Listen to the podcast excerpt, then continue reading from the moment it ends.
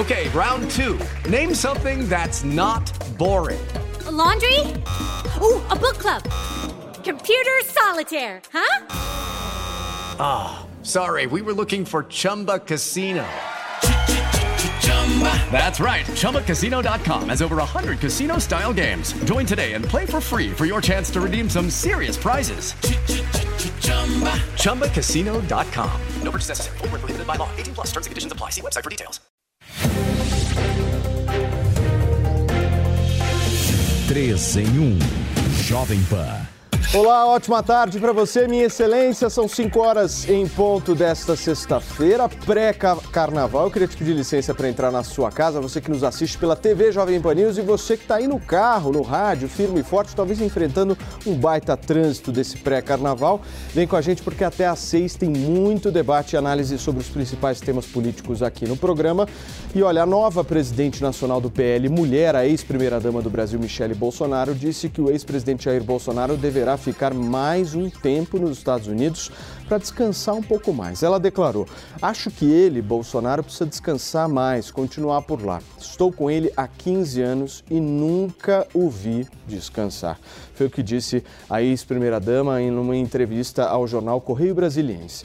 O ex-presidente disse em entrevista ao jornal americano Wall Street Journal que irá retornar ao Brasil no mês de março para liderar a oposição contra o governo de Luiz Inácio Lula da Silva. Michele chegou ao Brasil em 26 de janeiro, depois de ir aos Estados Unidos com Jair Bolsonaro no final do ano passado.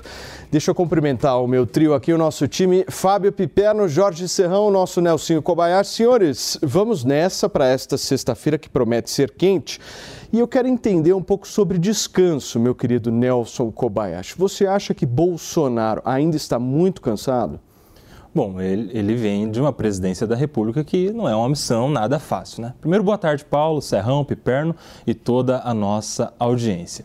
Eu imagino que a função da presidência da República seja uma das funções que mais cobram energia de uma pessoa. É alguém que está o tempo todo vigiado. São muitas pessoas interessadas em achar qualquer tipo de brecha e ele vem desse período de quatro anos à frente da presidência da República e que não foi uma presidência tão pacífica assim. Foi uma presidência com muitas crises crise da pandemia, crise política, as eleições que foram as eleições mais agressivas desses últimos anos todos, né? Então, realmente claro, deve estar muito desgastado fisicamente, emocionalmente, o ex-presidente Jair Bolsonaro e ele está vivendo esses últimos meses aí em descanso lá nos Estados Unidos. É claro que cada dia que ele passa lá, ele perde capital político aqui no Brasil, é o que nós estamos falando aqui em todas as oportunidades. Mas a indicação feita, tanto por ele quanto pela ex-primeira-dama Michele, é de que ele estará lá descansando e logo mais voltará ao Brasil para, nas palavras dele, liderar a oposição. Mas a Michele, ela já está na ativa, voltou ao Brasil,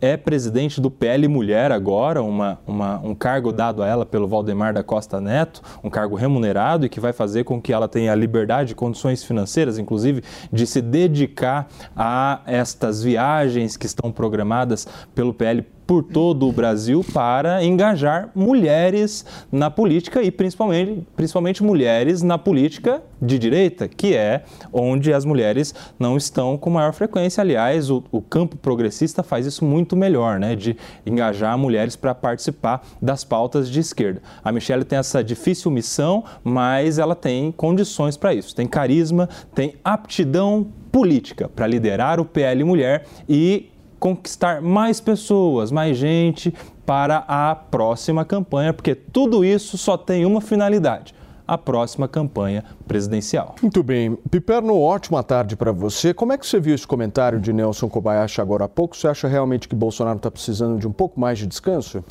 Boa tarde, Paulo Matias, Nelson Serrão, a nossa audiência. Olha, Paulo Matias, quem sou eu para determinar o quanto de descanso um ex-presidente da República precisa. Né? Claro que foi sim um período tenso. Ele vai, ele veja, hoje ele não tem cargo, ele não tem que dar nenhuma satisfação ao eleitor brasileiro. Né? ao público brasileiro, porque ele não é mais presidente da República. Então, se ele quiser descansar, se aposentar, arrumar um bico, dar consultoria, fazer palestra, jogar bola, ele pode fazer qualquer coisa. Eu acho que, por exemplo, A ex-primeira-dama exagera um pouquinho quando diz que ele ficou quatro anos aí, ininterruptos, trabalhando muito. Eu me lembro, por exemplo, das, daquelas temporadas, passeando aí de jet ski e tal. Eu não, assim, não me consta que isso tenha sido algo tão desgastante assim, mas também é óbvio que durante a presidência ele merecia lá um dia ou outro de folga, algum tempo de lazer, como qualquer outra pessoa. Né? A gente vê, por exemplo, os presidentes americanos tirando alguns dias, indo lá para o Havaí, né? até os os velhos ditadores soviéticos, eles tinham as suas dachas aí, em regiões aí um pouco mais ensolaradas. Isso é comum, qualquer chefe de Estado, qualquer chefe de governo tem direito a isso. Agora, realmente, quem deve, quem deve estar um pouco mais apreensivo é o público que caminha ao lado do ex-presidente Bolsonaro. Talvez uma boa parte do eleitorado ou, ou esse público gostaria de vê-lo aqui perto, de vê-lo, é, quem sabe, é, liderando estratégias de oposição ao presidente Lula. Isso é do jogo político e também está bem evidente que o PL, é, que é liderado por um político muito experiente, também não está lá muito descontente com essa história do, enfim, Bolsonaro ficar longe por algum tempo, até para desanuviar um pouco o clima e, e, nesse período vão exatamente tentar testar o nome da Michelle Bolsonaro para saber até onde ela pode chegar. Luciano, você acha que esse teste que está sendo feito, porque seria, acho que o Pipiano enquadrou bem, né? Esse teste que está sendo pensado para Michele Bolsonaro é um teste positivo para o momento? Ela precisa mesmo ser testada politicamente para verificar se ela tem viabilidade? Saudações, meus amigos, meus amados haters. O jogo da política é baseado nisso, fatos e factoides. O que está acontecendo agora é um jogo de factoides. Lançar a candidatura de Michele Bolsonaro prematuramente a qualquer cargo, seja presidência da República ou uma candidatura ao Senado mais na frente, tudo é extremamente prematuro. Mas isso é perfeito. Isso coloca ela na ponta de lança política. Ela foi escalada agora por Valdemar da Costa Neto para um trabalho político no PL, pegando a ala feminina do partido. E ela tem capacidade de congregar um universo do eleitorado que se tornou protagonista político, que mudou completamente o seu perfil nesses últimos anos, que é o eleitorado evangélico, sobretudo o público evangélico feminino. É um fenômeno político brasileiro que merecia ser estudado com mais cuidado pelos cientistas políticos. Esse pessoal teve um protagonismo impressionante na eleição passada e a tendência é que tenha uma outra maneira de agir muito diferente do passado. Até, até algum tempo atrás, o evangélico era tido como uma mera massa de manobra para eleger pastores que as igrejas escolhiam e dos partidos ligado a ela, ligados a ela. Hoje isso mudou o evangélico assumiu uma dimensão de protagonismo político. Então, a Michelle se encaixa direitinho nesse perfil de mulher bonita, de ex-primeira-dama, de evangélica, para liderar essa galera. Então, essa é uma jogada muito esperta do Valdemar da Costa Neto. Sobre Bolsonaro, descansar ou não descansar, tem gente que descansa quebrando pedra. Mas o caso específico de Bolsonaro agora é preciso dar uma trégua a ele mesmo. Só que o que, que acontece? Quem não deixa Bolsonaro descansar é exatamente o PT e o presidente Lula. Não param de falar de Bolsonaro em momento nenhum. Pô, Bolsonaro já foi o ex-presidente. Mas não, eles ficam ali todo dia. Bolsonaro isso, Bolsonaro aquilo, Bolsonaro. E o Bolsonaro já jogou joga politicamente. Ah, eu volto em março. Ah, esse março pode virar abril. Eu volto para liderar a oposição. Eu volto para me defender. E enquanto isso, Bolsonaro continua no noticiário sem estar fazendo absolutamente nada. Esse é o cenário. É, a melhor maneira para o político descansar é essa. O teu inimigo adversário não lhe dá paz, mantém seu nome em alta e você fica na sua quieto curtindo a vida. Vamos ver o desdobramento dessa história mais adiante, quando março, as águas de março efetivamente chegarem e a gente vai ver se Bolsonaro realmente retornará ou descansará mais um pouquinho, como está aconselhando a esposa dele, Michele Bolsonaro. Agora, Serro, eu queria muito compreender e ouvir de vocês também a situação política, não apenas a situação política do nosso país, mas da família Bolsonaro, né? Porque, ao que me parece, essa liderança de Michele Bolsonaro, talvez ela não seja tão bem aceita assim dentro da própria família, não é, Nelson? Como é que você vê isso? Eu concordo. É, há ali, claro, uma cisão na família entre os filhos do presidente e a esposa do presidente.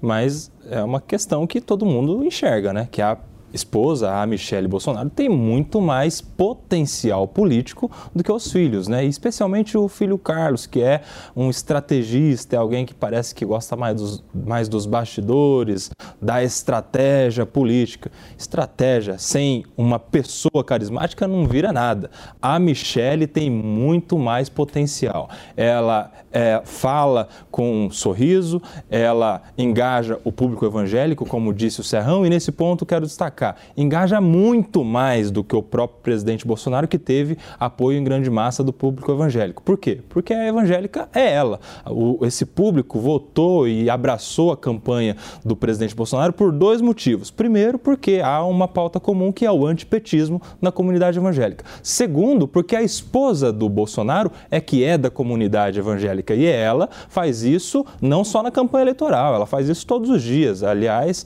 a, a, a o dado divulgado aí de visitas no Palácio do Planalto comprova isso, de que ela tinha reuniões ali, recebia na sua residência o, o seu líder, o seu sacerdote evangélico o público evangélico ali, as lideranças evangélicas em relação ao presidente Bolsonaro não, não, não, ficou muito feliz aí durante o governo, porque durante a campanha ele abraça muito esse público, pastores, lideranças, enfim, mas nas principais decisões ele se cerca ali de um, um, um apanhado de bajuladores que não são é, propriamente esse público evangélico que ajuda ele a se eleger. Ele se cerca ali de, de opiniões até controversas que levaram ele a dar discursos muito convictos e que fizeram aí um estrago na, no seu resultado político. Né? É por isso que ele acredita demais que acreditava demais que ele já seria reeleito, falava sem muita preocupação nas consequências, enfim. Por quê? Porque é Sim. é cercado de bajuladores. Então a Michelle tem uma, uma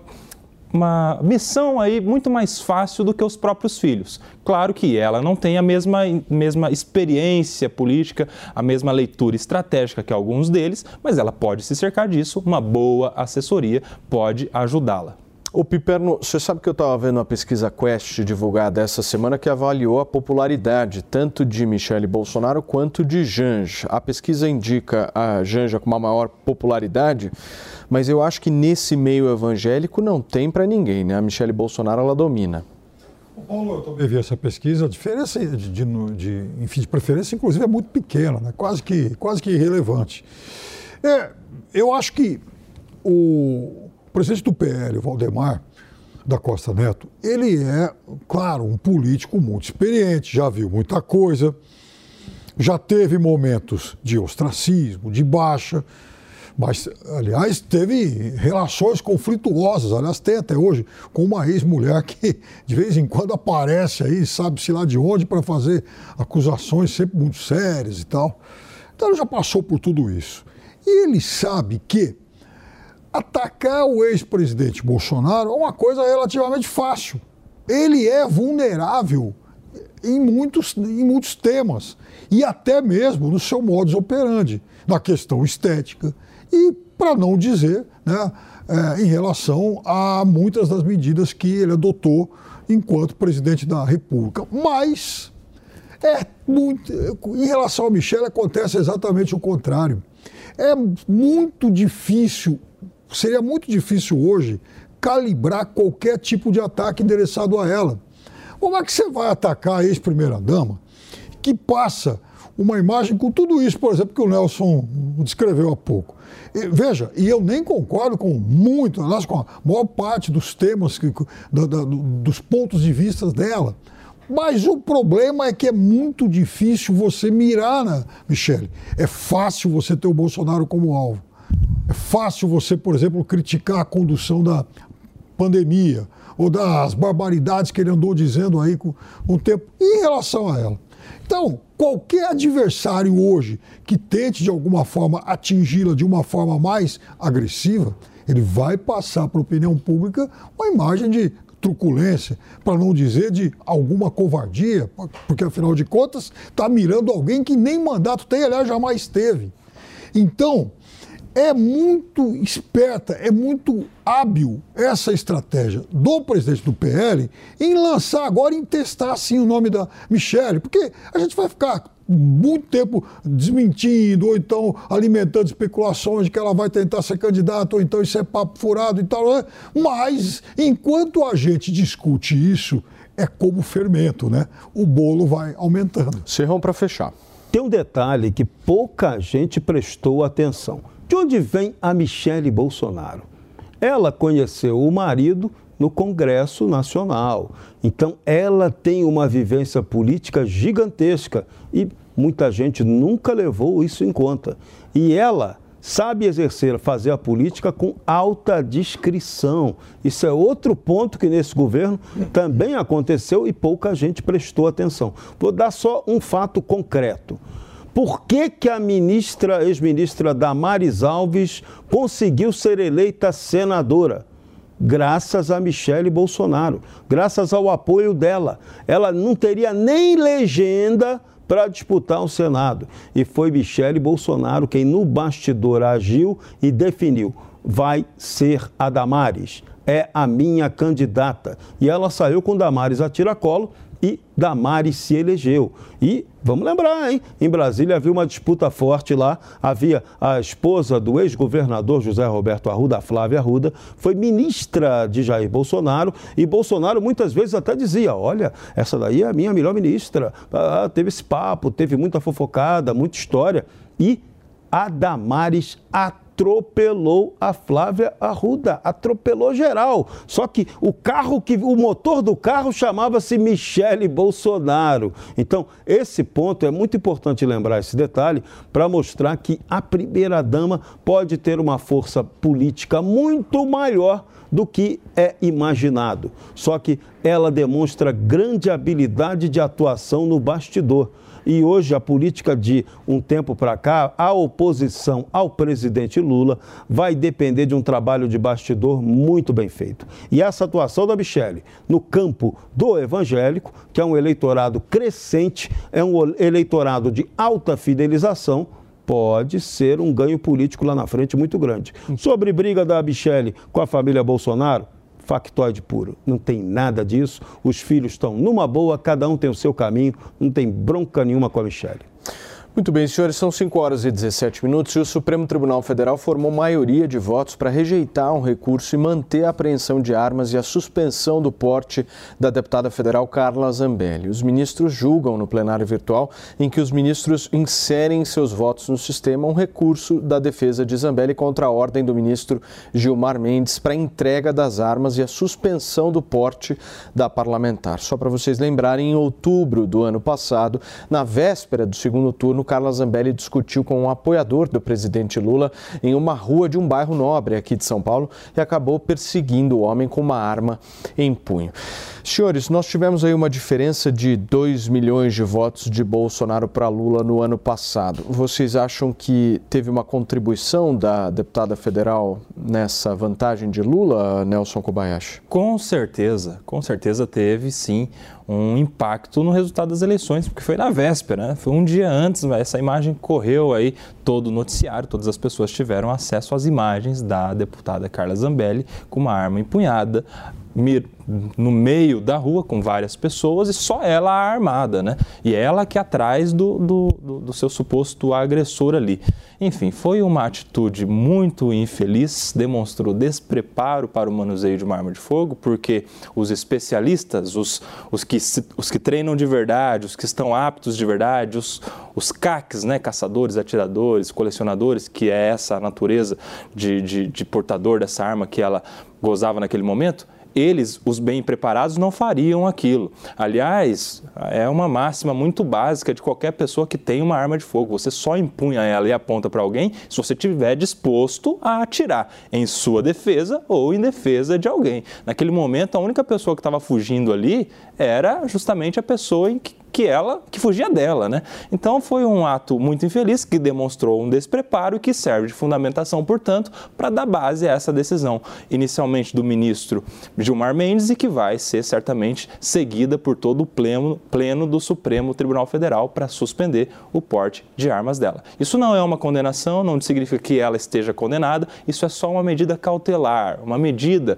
para que ela não tenha arma enquanto corre o processo. Depois, lá na frente, ela vai ter direito, claro, de contraditório, ampla defesa, oferecer todos os seus argumentos ali e, diante de acusação e defesa, o judiciário vai tomar a melhor decisão. Enquanto isso acontece, Carla Zambelli sem arma para não ter risco disso acontecer de novo. O Serrão, a defesa da deputada está alegando que ela agiu em legítima defesa. Você acha que esse argumento tem força? Não, não vai ter força. O próprio Supremo Tribunal Federal, aqueles ministros que estão julgando o caso, eles não são nada favoráveis politicamente a Carla Zambelli.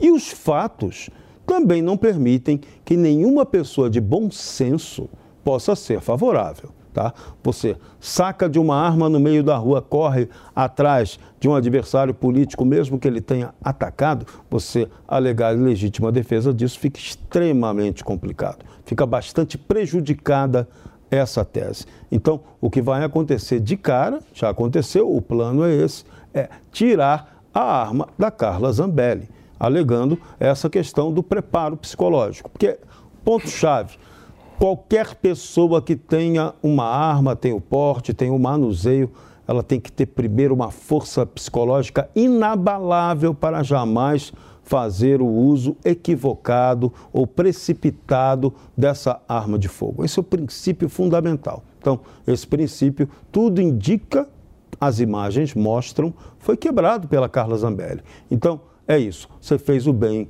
bem para você, você fez o mal, tem que pagar pelo erro. Não tem outra questão, não cabe discutir. Agora, se isso afetou ou não a eleição de Bolsonaro, até Bolsonaro avalia que isso, essa atitude da Carla na véspera da eleição, lhe tirou votos. Então, é complicada essa situação. Piperno, você sabe que em política a gente sempre olha os fatos e procura entender aqui juntos, todos nós aqui neste programa, todo santo dia de segunda a sexta-feira, e esse é um fato específico que eu particularmente ainda não entendi, porque numa eleição absolutamente disputada como foi a eleição do ano passado, uma das grandes aliadas do ex-presidente Jair Bolsonaro, correr atrás de um homem portando uma arma, colocar o homem dentro de um bar, apontar a arma, será que é, foi uma simples coincidência isso tudo que aconteceu? Não é muito estranho, pelo menos um fato desse ocorrer na véspera da eleição? É uma desequilibrada, né? Ela, ela sai empunhando uma arma, correndo na rua. Veja, ela não, ela não agiu de forma alguma em legítima defesa, mas sim em ilegítimo ataque. Posso só fazer uma, uma interrupção? Só, só fazer um adendo nesse meu raciocínio é muito semelhante ao que aconteceu com Roberto Jefferson também, então, se a gente é, puder colocar numa mesma balança. É aí que eu ia chegar. Então, é, veja, eu não tenho e jamais tive nenhum, não, nenhuma, nenhum tipo de simpatia pelo ex-presidente Bolsonaro. Mas quando alguém muito próximo do círculo íntimo alega que esses dois fatos o prejudicaram no segundo turno, é verdade.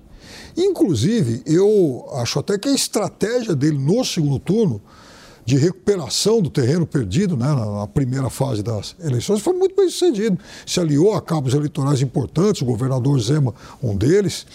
E não vamos esquecer que no primeiro turno a desvantagem era de 6 milhões de votos. E ele chegou pertinho no segundo. E aí ocorreram esses dois fatos. E no caso, por exemplo, do Roberto Jefferson, ele chegou a despachar, inclusive, o então ministro Anderson Torres para ir lá negociar, que o ministro não chegou até a cidade onde o Jefferson estava, mas ficou lá tentando acertar as coisas pelo telefone, numa clara tentativa de socorro a um aliado Nada incômodo. disso. Incômodo. De onde Sim. você tirou isso? Não, claro que sim. Não, não Isso é era. público. Isso- Quando, quando o presidente manda o, o- o ministro de Justiça, Ah. então ministro de Justiça, era para garantir justamente dar apoio à própria Polícia Federal para que Nossa. o mandato fosse cumprido. Isso. Aliás, o ex-ministro é justamente Olha, um delegado de Polícia seguinte, Federal. Imagina, era para isso. Se a qualquer momento em que há, assim, dúvida se o mandato vai ser ou não cumprido, o, o presidente da República despacha ao ministro para isso. O ministro não vai fazer outra e coisa. dar na vida. apoio. Não vai que- fazer. Tudo que a polícia precisasse, estaria E, ali o próprio seja, ministro da Justiça para apoiar, então, quer dizer que abrimos então um precedente. Sempre que houver uma situação semelhante, manda-se um ministro. Quer dizer, o ministro sai das atribuições dele para ir fazer esse tipo de socorro. Não, foi claramente para socorrer um aliado. Não, não só foi. que, só que não deu certo. Isso é Tá lá. pura presunção. Não, não é, não é presunção. É, é. Tá lá, assim, isso largamente retratado daqueles dias. O ministro viajou até uma cidade lá pertinho. Você acha que se Isso não fosse. Foi até lá. for- não, ele foi, pra, ele foi até lá. Aliás, antes dele ir, Ah. o próprio presidente já tuitou que ele iria, que Exato. enviaria o próprio ministro. Você acha que se fosse para alguma finalidade ilícita, o presidente ia anunciar publicamente para todo mundo? quem Era justamente para dar disse- apoio legal, lícito à polícia. disse que foi para uma atividade ilícita. Estou dizendo que o presidente mandou o ministro exatamente para negociar uma situação que envolvia, inclusive, um aliado incômodo. Piperno, Ah, deixa eu só fazer uma pergunta para vocês três. Eh, Vocês então estão partindo de um princípio de que tanto o caso de Roberto Jefferson quanto o caso de Carla Zambelli no ano passado foram desequilíbrios emocionais. Em nada tem a ver com a questão política, apenas emocional. Não, tem a ver com questão política, com crimes e, obviamente, Sim, mas eu- eu- eu- o que eu estou querendo colocar aqui, meu querido Fábio Piperno, é o seguinte: que existe política, é claro que existe. Só que será que não existiu nenhum fato interno dentro da campanha de Bolsonaro que reverberasse justamente numa reação tanto de Roberto Jefferson quanto de Carla Zambelli? Isso não seria uma exposição de uma certa insatisfação, algum tipo de troco que eles poderiam estar eh, fornecendo exatamente para que algo que o presidente da República e a sua campanha não tenham feito? Esse, esse é o meu ponto, porque insisto nisso. Qual é o ser humano aliado do presidente Jair Bolsonaro ou do presidente Lula ou de qualquer candidato à presidência da República que saca uma arma e sai correndo atrás de uma pessoa a menos de 48 horas de um pleito eleitoral? Para mim é, é absolutamente esquisito isso. Estou aqui tentando entender junto com você. É muito estranho isso. Apenas uma questão emocional, nós estamos falando? Em um caso sim, em outro não. São, o impacto convergiu para o mesmo sentido de impactar o resultado das eleições, claro. Tanto no caso do Roberto Jefferson quanto no caso da Carla Zambelli. Agora, a- a- o que se passava na cabeça de cada um deles são casos muito diferentes entre o Roberto Jefferson e a Carla Zambelli. Até aquele momento, a Carla estava em plena campanha pelo, pela candidatura ali do presidente Bolsonaro. Estava indo em todos os lugares. Aliás, ela estava justamente fazendo campanha na região aqui da Paulista quando aconteceu o fato. Já o Roberto Jefferson, ele deu uma forçada na barra e é, é muito difícil de saber o que se passa na cabeça desse senhor. Porque ele deu uma forçada na barra com lives ofendendo de maneira assim super agressiva os ministros do Su- Supremo Tribunal Federal, praticamente pedindo para ser preso, praticamente chamando a polícia para sua residência. Ele fez lives ali ofendendo a ministra Carmen Lúcia, por exemplo, com termos chulos que são praticamente impublicáveis. Então ele aparentemente queria mesmo uma polícia na porta da casa dele, por- justamente porque ele estava com medidas cautelares diversas da prisão, né? Ou seja, em vez de você ficar preso, fique na sua residência com uma tornozeleira por questões de saúde e tal, que a defesa tinha, tinha eh, pedido naquela ocasião. eh, e e não, não, não faça uso das redes sociais. Eram as condições que ele tinha aceito para ficar em casa. Quando ele começa a quebrar essas condições, aparentemente há uma vontade, há uma intenção de que essa medida cautelar caia e ele volte para a prisão e para isso chegaria uma polícia na casa dele e ele, armado ali de armas né, de, de alto calibre, recebeu a tiros os policiais que foram receber. Então, talvez no caso do Roberto Jefferson tenha outras coisas que não apenas um desequilíbrio emocional. Muito bem. Senhores, vamos girar o assunto por aqui, porque a Controladoria Geral da União determinou a retirada do sigilo de 100 anos sobre o processo no Exército que investiga o ex-ministro Eduardo Pazuello. A informação foi publicada pelo Estadão. A investigação apura a participação do ex-ministro da Saúde em um ato no Rio de Janeiro em maio de 2021. Na época, Pazuello era general da ativa do Exército e, em tese, pelas regras militares, militares não poderia participar desse evento. O Exército afirmou que agiu conforme a Lei de Acesso à Informação ao impor o sigilo. Ao justificar a retirada do sigilo, a CGU diz que deve prevalecer, inclusive, o princípio da transparência na administração pública. Piperno, você citou esse sigilo ontem aqui no programa, né? Paulo, até tomei um golinho de água a mais agora, eu falei muito sobre isso aqui. E alguém aqui disse, pô, mas outra vez está pegando do pé do Pazuello, porque eu comparei com a história do sigilo da carteira de vacinação do presidente Bolsonaro. E eu confesso para você que eu continuo muito mais interessado nesse sigilo que cerca o Pazuello. Porque isso não tem nenhuma justificativa, inclusive nos códigos do Exército. Inventaram, criaram lá uma teoria para justificar o injustificável. Tanto que houve muito constrangimento naquele, naquele momento, porque ninguém de fato no, na alta cúpula do Exército sabia como lidar com aquele problema. Porque foi flagrante a quebra né, do, enfim, do regimento, do que diz o regimento. Né? Ele participou, ele subiu lá num carro de som e tal, ao lado lá do presidente. Então ele participou de um evento. Né? Tem, a, tem a imagem, né? É, sabe, toda, enfim, a comprovação está lá, aos olhos de todo mundo. E aí houve naquele momento o um constrangimento de, bom, o que, que nós vamos fazer com isso agora? Se pune o Pazuello já um ex-ministro naquele, naquele momento, provavelmente nós vamos é, abrir mais uma crise com o governo. E não vamos esquecer que poucos meses antes, toda a cúpula é, militar do governo, os chefes das três forças haviam sido trocados. E aí, naquele momento, então, se abriria mais uma crise. Pernô, hum. você pode pedir música já, porque é três dias seguidos pegando eu o calcanhar do Pazuelo. Agora, é Nelson, com... eu quero dizer uma coisa. Pode pedir música, não é no Fantástico, mas é no eu, Caneladas. Eu, eu tinha... Vamos inaugurar, pedir música no é, Caneladas. Foi você, três vezes seguidas, hein? Foi você ontem que me chamou atenção para isso. Agora, Nelson, veja, não sou nem eu que estou pegando o pé agora. É a lei. Não é, é, é o governo. A CGU é do governo. Isso, o governo pega no pé, não é só do Pazuelo, não. não. É do não, Bolsonaro, não, é da Damares, agora com a coisa dos não, Yanomamis. o governo pega no pé de todo mundo que estava no mas governo Mas é todo mundo santo.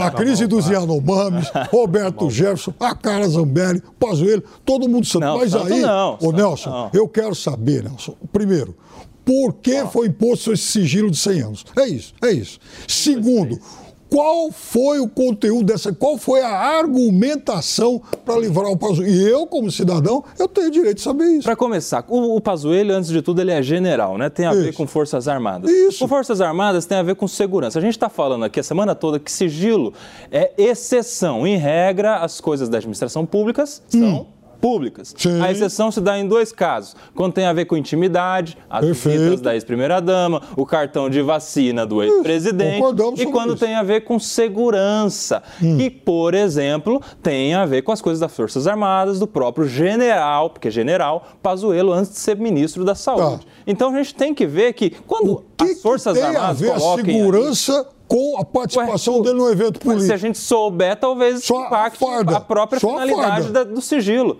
É, a gente não tem que saber de tudo. Se tem a ver com segurança, e isso é imposto por uma força de segurança, é justamente para a gente não saber o que certo. tem a ver. Se revelar, confiar. perde a própria finalidade, ué. Tá. Concorda ou não? Deixa eu só dar a hora aqui. Nós estamos ao vivo na Jovem Pan para vocês que nos acompanham nesta sexta-feira. São 5 horas e 32 minutos. Jovem Pan. Você já ouviu alguém chamar uma empresa de unicórnio? Unicórnios são empresas avaliadas em mais de um bilhão de dólares. Já imaginou investir numa empresa com esse potencial? Então junte-se à Jovem Pan na caçada do próximo unicórnio. Chegou Unicorn Hunters, o reality show que é sucesso nos Estados Unidos e na América Latina, agora no Brasil e aqui na Jovem Pan News. Unicorn Hunters. Assista, faça sua avaliação e acesse unicorn.com para investir no próximo unicórnio. Unicorn Hunters. Todo domingo às 5 e meia da tarde na Jovem Pan News e na Panflix, onde e quando você quiser. Experimente o polvo provençal do Rufinos Restaurante. Uma deliciosa receita de polvo inteiro grelhado com alho e ervas de Provence. Acompanhe riso al nero de sépia. Para duas pessoas, imperdível. Rufinos Restaurante, no Itaim, Rua Doutor Mário Ferraz 377. Acesse rufinos.com.br. Dicas de Verão Jovem Pan. Com o verão, alguns problemas em sua casa podem aumentar a sua despesa e aumentar o orçamento que já está curto, não é? Quando for abrir a geladeira, pegue tudo de uma só vez. A mania de abrir e fechar faz o ar escapar e sobrecarregar o aparelho, e isso acaba prejudicando a vedação da borracha. Vamos combinar, com as contas de início de ano chegando, o que você não precisa é gastar comprando outra geladeira, não é? Além disso, não esqueça de ajustar a temperatura da geladeira de acordo com a quantidade de produtos dentro dela. E se acabou de cozinhar, espere a comida esfriar antes de guardar. O seu canal de notícias multiplataforma. Jovem Pan News. E aí, tá embarcando no mundo de apostas esportivas e não sabe por onde começar? Então conheça o vaidebob.com. Simples, fácil e intuitivo, o site te oferece as melhores odds do mercado e tem mais. Nas redes sociais, arroba vai de Bob, você tem postagens diárias sobre as principais disputas e dicas para fazer aquela fezinha. Muita gente acha que apostar é um bicho de sete cabeças, mas agora que você tem o Vai de Bob, fica relax. Então já sabe, na dúvida, vai de Bob. A Jovem Pan News chegou à TV e para assistir a nossa programação é muito fácil. Se você tem TV por assinatura, procure pelo canal 576 na NET, Claro TV, Sky e DirecTV Go. Pelo canal 581 na Vivo TV ou também pela Oi Play. Já na parabólica é só sintonizar o canal 7 digital. Mas se você quiser assistir na palma de sua mão, no celular ou tablet, é só baixar o Panflix na sua loja de aplicativos e assistir 24 horas no mundo todo. Jovem Pan News.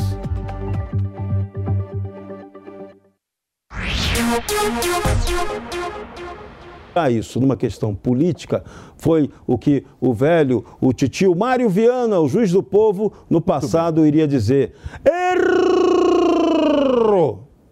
Muito bem, meu querido Nelson Kobayashi, eu antes de ouvir o seu comentário aqui, preciso verificar qual será a gravata de Vitor Brown daqui a pouquinho, porque às 6 horas da tarde os Pingos nos Is começa aqui na programação da Jovem Pan e o nosso Brown já está, vejam só, preparadíssimo para contar para a gente quais são os principais destaques desta sexta. Brown, seja bem-vinda. Sem esse crivo eu nem entro no ar, viu, Paulo? Boa tarde para você, para a turma toda aí da bancada, o Piperno, Serrão, o Coba. Vamos lá então, destaques de daqui a pouquinho de Os Pingos nos Is, nessa sexta-feira, pré-carnaval. Um dos destaques de hoje, Michele Bolsonaro, que defendeu a permanência do ex-presidente Jair Bolsonaro, marido dela, nos Estados Unidos. Vocês trataram desse assunto agora há pouco aí, vai ser destaque também já já aqui no Pingos. Vamos ver também que a CUT está reclamando com Lula do aumento de apenas 18 reais no salário mínimo. E o governo decide parar de publicar os dados diários sobre a Covid-19. Isso e muito mais hoje com os comentários de Tiago Pavinato, José Maria Trindade e Alan Gani, que estará com a gente também aqui no Pingos. Começa mais cedo a nossa transmissão no YouTube, já às 5h40, 20 para 6, no canal do Pingos no YouTube e na Panflix e na TV e no rádio, 6 em ponto. Logo depois do 3 em 1, a gente se encontra. Paulo. Maravilha, Brown. Obrigado pelas suas informações. O Vitor Brown coladinho aqui no 3 em 1 daqui a pouco com toda a turma dos Pingos nos diz. Meu querido Nelson Kobayashi, agora sim, fique à vontade. Só iria dizer que, por exemplo, a própria punição hum. seria decorrente de um processo disciplinar. E o processo disciplinar, não só para o general, mas para qualquer servidor público, é um processo sigiloso por força, por força de lei. Isso acontece para o general, para a merendeira de uma creche, para o professor, para o policial militar, para todo mundo. Então não cabe saber se ele foi punido, se não foi punido. Tem um, parece que tem uma ânsia de que as pessoas sejam punidas em praça pública, que é pendurar a pessoa no meio da praça e falar foi punido, foi punido. É isso tudo que sustenta, por exemplo, essa vontade de prisão em segunda instância. Prende, prende, prende preventivamente, mantém preso preventivamente para sempre. Essa coisa de punição, as pessoas querem muito punição. Gente, até agora, já é fevereiro, só se fala do passado. A Controladoria Geral da União tem esse papel, gente, de colocar na pauta só as coisas do passado. Ninguém fala do projeto de futuro. Quais, quais são as diretrizes, Serrão, do projeto econômico do, do, do governo Lula, que até agora ninguém sabe, que o Serrão cobra todo dia aqui? A gente só fala do passado. Meu Deus do céu. Que, que você está nervoso, Piperno? O passado, o passado, assim, a gente não pode encarar o passado com esses olhos de impunidade. Fez, tem que ser punido sim. E detalhe, no caso dele, ele logo em seguida foi nomeado assessor do presidente da República, depois candidatou a deputado. Ou seja, a gente tinha, a população, o eleitor do Rio de Janeiro, mais especificamente, que votou nele, tinha o interesse de saber mais informações sobre aquele personagem em quem estava votando. E ele, como era uma figura pública, tinha que ter exatamente esses dados publicizados. Quer dizer, não porque qualquer outra pessoa envolvida numa situação como a dele, qualquer outro militar, né, provavelmente recebe, receberia algum tipo de punição. Agora, como disse o Serrão, se ele foi, de fato, se ele recebeu alguma reprimenda ou se foi punido, então aí não nos cabe questionar o nível da punição aplicado pelo Exército, que vai ter autonomia para isso. A gente só tem também o, o, assim, o dever de saber, o, o, o direito de saber se ele foi, é, de alguma forma, anistiado, se ele foi alguma forma, se, se ele se beneficiou de algum tipo de impunidade. Muito bem. Qual, qual é a diferença que isso faz? Sabe por quê? Faz Porque muita. É muito. A gente tem que saber, é uma pessoa pública, né? Aliás, ele tá influenci... pode ou não influenciar no governo, sendo ministro ou não sendo ministro, sendo assessor, sendo alguém que participou. Será que ele foi punido disciplinarmente? Nós vimos essa semana o presidente Lula fazendo elogios eloquentes à figura do Zé Dirceu, que é condenado, não é disciplinarmente, não. Não é por um ato ali que fere um código de ética, não condenado no mensalão, ação penal 470 Isso. no STF, com e? trânsito em julgado. Aliás, condenado e? também na Lava Jato há 27 anos por corrupção. São essas pessoas que são, elo... são, que seja condenado, Piperno, condenado criminalmente por meter a mão no dinheiro do povo. Hum. E é a pessoa que é referenciada, então, reverenciada pelo próprio presidente Até da República. Onde eu sei, o Zé Dirceu não foi nomeado para o governo. Mas não precisa, o, ele é conselheiro Pazuello, natural do presidente Lula. O Pazuello foi nomeado para o governo Bolsonaro. Mas, o, mas você acha que o Zé Dirceu... assessor do presidente da República. Você acha que o Zé Dirceu não influencia no governo? Agora, olha só, como é que o destino, o destino cospe para o alto. O Zé Dirceu foi lá e deu uma dica, o Quaquá, companheiro Quaquá, hum. vai lá e faz uma, estabeleça uma boa relação com o deputado Pazuello, faz aquela foto bonita e causa confusão toda interna dentro do PT. Não, o destino cospe para o alto no Brasil. Eu não sei se o Quaquá atendeu a alguma insinuação do Dirceu.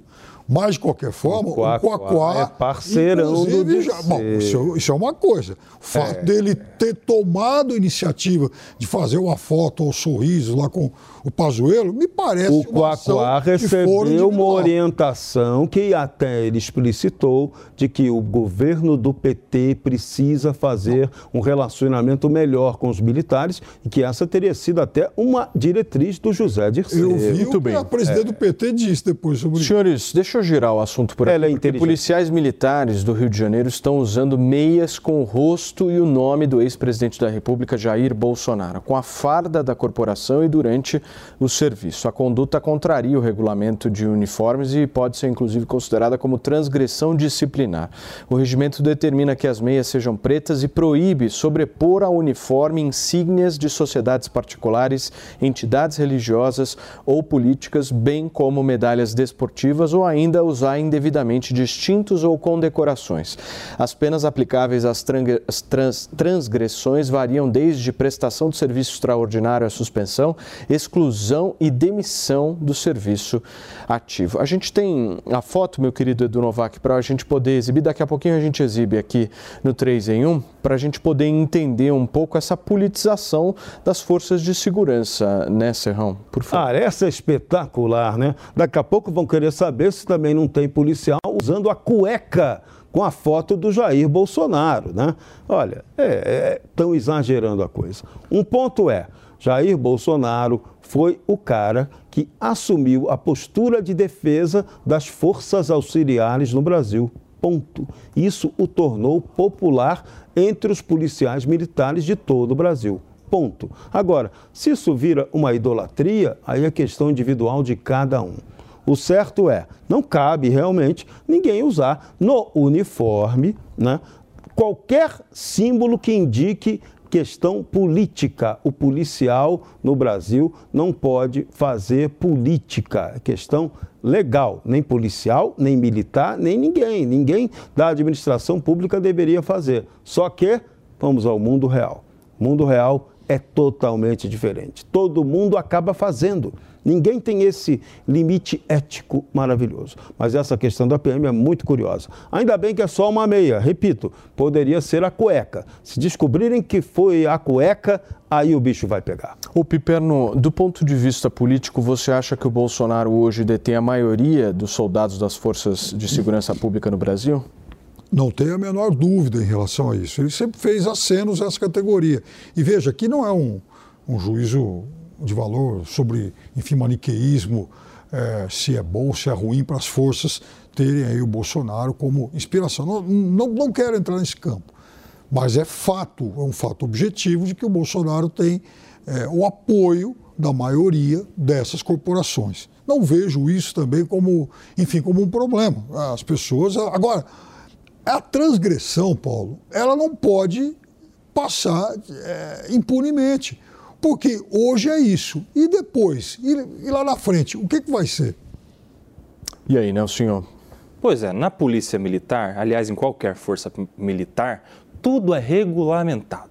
Tudo, tudo, tudo, nos mínimos detalhes. Sabia que o policial militar do estado de São Paulo, por exemplo, mesmo fora do horário de serviço, fora da escala, se ele tiver fardado indo para o quartel ou voltando do quartel, ou por qualquer outro motivo estiver fardado, ele não pode, na sua moto, por exemplo, usar um capacete de qualquer cor. Tem que ser branco, está no regulamento. Ele tem que usar meia preta, ele tem que usar sempre o, o sapato preto, mesmo nas atividades físicas. Ele vai sair para correr no meio da rua, ali, se tiver uniformizado, né? Shorts azuis, camiseta branca branca da, da corporação, tênis preto, não pode ter detalhe, não pode ter nenhum risquinho, porque tudo na polícia é regulamentado justamente para que haja uma uniformidade. É um princípio básico de disciplina das forças militares. Então, aparentemente há aí uma infração disciplinar dos policiais militares do Rio de Janeiro, que também tem lá o seu regulamento. Né? Isso serve justamente para testar a disciplina do policial militar, porque se ele não respeita nem uma ordem para usar uma meia, que dirá numa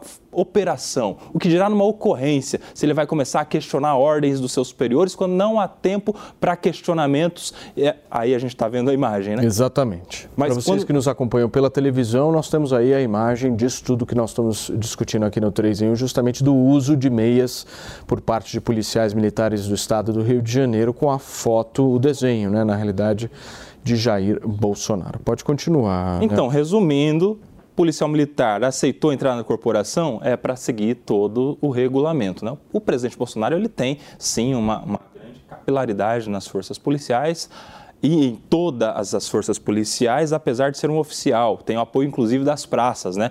Pela linguagem, pela maneira é, de se comunicar, pelas gírias, né, pelo dialeto que é próprio dos militares. Então ele tem sim essa, essa capilaridade entre as forças policiais. Mas só para encerrar, queria comentar aqui, Serrão, que estava falando da cueca desses policiais, se não usam a cueca. Sabia que no regulamento da Polícia de São Paulo, para os bombeiros, por exemplo, até a cueca está regulamentada, não pode andar de cueca debaixo da farda do bombeiro. Ele tem que usar a sunga vermelha da corporação. Veja só.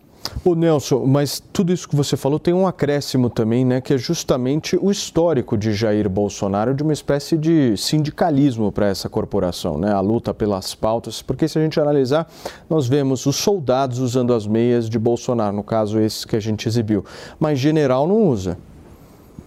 Pois é, é, na verdade tem uma questão. A gente falou que ele tem capilaridade mesmo com as praças sendo um oficial, né? O general, ele não vai é, ceder tanto a, a um, uma simpatia com um subordinado, com alguém que é capitão, né? Aliás, ele teve algumas rusgas aí nesse tratamento, porque o general, a vida toda, ele lidou com os seus comandados ali. Quando chega alguém que é capitão, ele tem essa dificuldade. As praças têm um pouco mais de facilidade, porque estão no dia a dia lidando com os seus é, é, comandante, seu chefe. O que demonstra, Serrão, claramente uma influência política do Bolsonaro no baixo clero das forças de segurança, e não Isso no é inegável, inegável. Então, é, esse tipo de coisa é normal até acontecer. O que não pode é a política ser tomar conta das forças auxiliares. Isso não, isso aí não é desejável, não deve acontecer isso, tanto das forças auxiliares como também das Forças Armadas, onde todo mundo sabe, de coronel para baixo, a galera torce muito mais para o Bolsonaro do que para o adversário dele. Então, são pontos cruciais. Agora, e esse é um direito. O, o, o, policial, o oficial, alguém, o membro da Força Armada pode ter o direito de ter o pensamento político. O que ele não pode fazer é política, é diferente. Até política ele tem direito, no momento certo, de discutir dentro do quartel, quando esse assunto é o assunto determinado ali pela discussão. Tem esse tipo de discussão. Não, não adianta querer dizer que não tem. Tem, mas tem um momento certo. Agora, o que não pode haver é atividade política partidária. Essa é a tragédia para as Forças Armadas e 64, o movimento 64 ensinou muito bem que isso não poderia acontecer. Isso foi proibido, inclusive, legalmente. Muito bem, nós estamos ao vivo aqui na Jovem Pan, são 5 horas e 48 minutos. Jovem Pan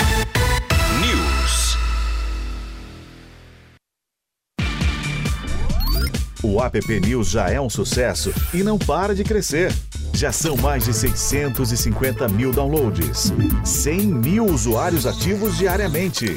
As notícias de maior relevância estão disponíveis em cinco idiomas. E ainda você pode assistir a programação da Jovem Pan News ao vivo e em qualquer lugar do mundo. Baixe agora mesmo o App News na sua loja de aplicativos. É de graça. A gente cuida de você, você cuida da gente. E o cuidado de todos faz a diferença. O Toro Sushi entrega na sua casa o melhor da culinária japonesa. Cortes precisos de sashimi e deliciosos sushis.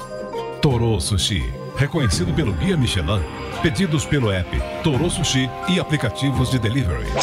Do meio-dia até as 23 horas. Toro Sushi, em Moema e Jardins.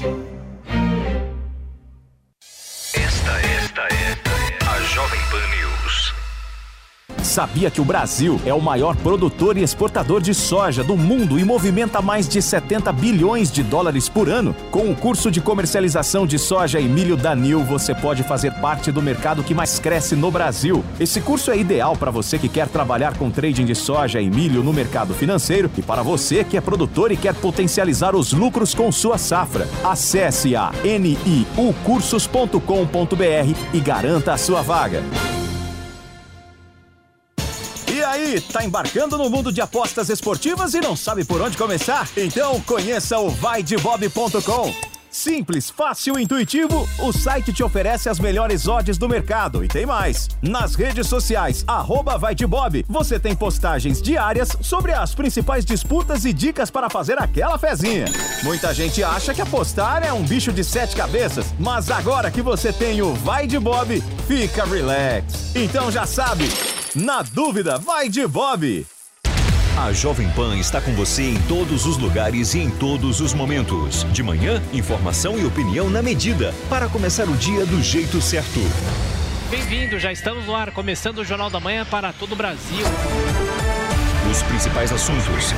A notícia de última hora. Uma frente fria chegou ao Rio de Janeiro. E aquilo que mexe com a sua rotina. Até o momento, o engarrafamento. Tudo passa pelo microfone da Pan. A Jovem Pan está com você o tempo todo, com som e imagem. De Brasília, Luciana Ventura. Certo, Preta, como é que foi a conversa com o Marcelinho? Do Rio, Rodrigo Viega. Viu só?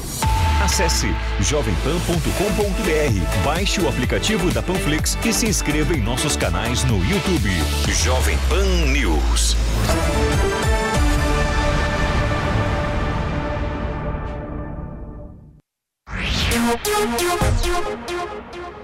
Servidor então ele não público. pode ser punido. Se ele estava usando só num outro ambiente, então ele não pode. Se ele estiver usando aquela meia e não está aparecendo no uniforme, se ele durante o expediente não expôs a meia, não tem punição nenhuma, não Ou aconteceu seja, transgressão quer dizer nenhuma. que se ele for punido porque a for foto, aquela foto é que é esquisita, aquela foto ali. Serrão, então vamos- então vamos- Serrão, então vamos agora. É o contexto. Então vamos agora raciocinar uma coisa, Serrão. Se ele de fato recebeu a punição por ser comprovado o uso indevido disso, então aí eu posso olhar com suspeição para ele. né? Vejam só. Aí eu vou ter esse direito. Deixa eu só contextualizar aqui essas fotos. Nós temos outras fotos também. Essas fotos elas foram tiradas, nós temos outras, vou até pedir para o nosso Edu Novak também eh, pegar essas outras fotos que constam eh, nessa notícia. Nós temos esses policiais militares utilizando essas meias durante uma manifestação contra o governo de Jair Bolsonaro no mês de janeiro de 2021. Foi utilizado por esses policiais que a gente vai exibir aqui fardado utilizando essas meias estampadas. Em trabalho Isso. com uma manifestação contrária ao governo do então presidente da República.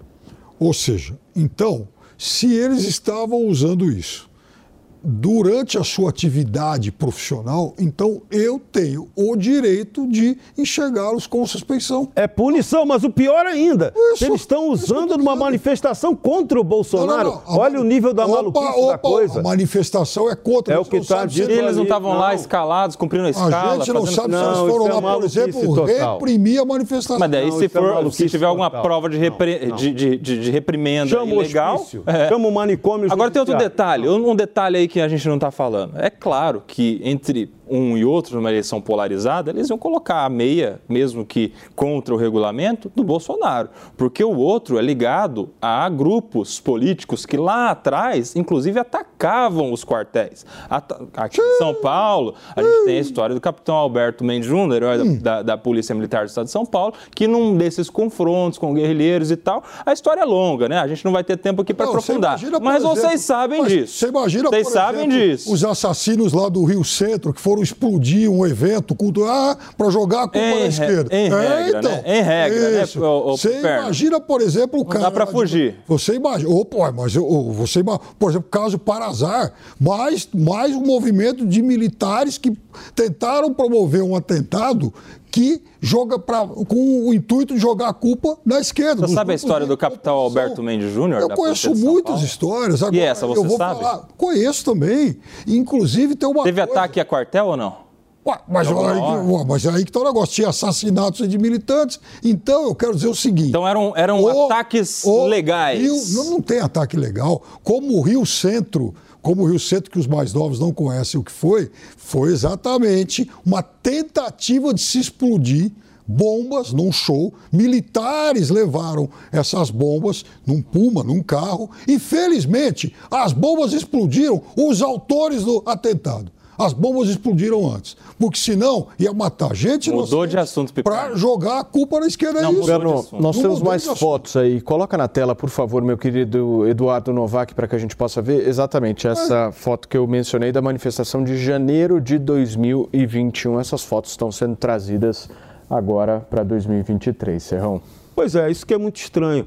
Uma manifestação contra o Bolsonaro, e aí o cara que é contra o Bolsonaro usa a meinha do Bolsonaro. Não, não, Cara, uma- uma- alguém que é a favor do Bolsonaro numa manifestação Exato, contra a repressão o Bolsonaro. da manifestação. Não, alguém pode. que seja contra o Não Bolsonaro. pode, não pode usar. Se usou a meia em serviço, não pode. É. Aquela meia está totalmente fora do que é a farda militar. Ponto. Não cabe discussão. Então, se tem a foto, se o cara foi punido na época ou pode ser punido agora, esse é, é mais uma novela que vamos ver acontecer aí. Mas é absolutamente surreal. Agora, cuidado, bombeiro de São Paulo. Cuidado na hora que você tirar a sua calça, aparecer a sua, a sua sunguinha vermelha e alguém achar que você está fazendo campanha para o Lula, hein? Ou então que você está querendo agradar a Janja. Para, né? Cuidado, bombeiro. Cuidado, bombeiro. Muito bem, senhores. Olha só, o ministro do Desenvolvimento Agrário e Agricultura Familiar, Paulo Teixeira, defende a destinação de terras públicas e de grandes devedores para a criação de assentamentos da reforma agrária. Numa entrevista ao programa A Voz do Brasil, Paulo Teixeira declarou: pretendemos fazer um programa de arrecadação de terras públicas e de terras de grandes devedores. Este é um debate que vamos fazer com o Ministério da Fazenda para disponibilização de terras para assentamentos da reforma agrária. Foi o que disse o ministro do Desenvolvimento Agrário agrário e agricultura familiar. No resumo, a ideia é que o devedor coloque a terra como parte do pagamento da dívida com a União e a área seja destinada para a reforma agrária. Essa é uma pauta extremamente defendida pelo PT, né, Serrão? É, essa coisa da ideologização da reforma agrária é algo totalmente estúpido. A reforma agrária é sempre um princípio importante, só que a terra tem que estar sempre com quem tem o compromisso de produzir. Está produzindo, ótimo. Se aquela terra foi fruto de um, de um problema ele, de, fiscal, econômico, o fazendeiro não pagou, teve a sua terra apreendida e aí o governo decide distribuir, redistribuir essa terra, é uma política fundiária. Ok. Agora, quando você ideologiza isso o tempo todo, isso vai contra qualquer princípio. A agricultura hoje, ela exige técnicas científicas, até da mais simples, da agricultura familiar até a mais sofisticada forma de agricultura. A agricultura hoje ela tem que ser capitalista. E aí eles virem com essa história aí de, ah, vamos dar uma terrinha para um, terrinha para outro. Não, reforma agrária não é isso. Reforma agrária é você ter a produtividade da terra para produzir alimento, produzir bens que gerem recursos. É isso. E ideologizar isso aí é uma estupidez total. Piperno, um minuto. Olha, Paulo, eu, acho que é muito do que o Serrão falou. Veja bem, é, é, entregar terra para pessoas que queiram, que queiram produzir. Até o Bolsonaro se orgulhava no final do mandato aí de ter distribuído aí títulos, quantos né? mil é. títulos aí que ele falou, um monte aí e tal. Então, isso é uma coisa relativamente fácil à medida em que a União tem a terras. Então, vai lá, ela tem terras, ela distribui para né, vários assentamentos, acaba produzindo vários assentamentos, etc. Agora, eu quero saber o seguinte: quais as condições para que essas pessoas de fato produzam? Não só para fechar, por favor. Algumas coisas tem, a gente tem que tomar cuidado. Primeiro, podem ser devedores, mas se eles estiverem produzindo na terra, essa terra não pode ser tomada deles porque é o que os sustenta, mesmo que eles não estejam pagando a dívida. Outra coisa, se não estiverem produzindo e ainda residirem nessa terra, em, em, em locais na área rural, é preciso que haja um desmembramento da terra para que garanta a moradia dessas pessoas, que é um direito superior ao uso dessa terra para a finalidade de reforma agrária. E terceiro, para finalizar, que essa reforma agrária não fique sustentando movimentos em vez de sustentar pessoas que precisam dessas terras. Ah, Senhores, nós vamos ficando por aqui. Muito obrigado pela sua audiência, pela sua companhia aqui nesta sexta-feira. Na segunda-feira nós estaremos de volta e ao vivo esperando cada um de vocês. Sambando, Tchau. é carnaval, hein? Tchau. A opinião dos nossos comentaristas não reflete necessariamente a opinião do Grupo Jovem Pan de Comunicação. Realização Jovem Pan News. Hey guys, it is Ryan. I'm not sure if you know this about me, but I'm a bit of a fun fanatic when I can. I like to work, but I like fun too. It's a thing. And now the truth is out there. I can tell you about my favorite place to have fun Chumba Casino. They have hundreds of social casino style games to choose from, with new games released each week. You can play for free anytime, anywhere and each day brings a new chance to collect daily bonuses. So join me in the fun. Sign up now at ChumbaCasino.com. No purchase necessary. VGW. Void were prohibited by law. See terms and conditions. 18 plus.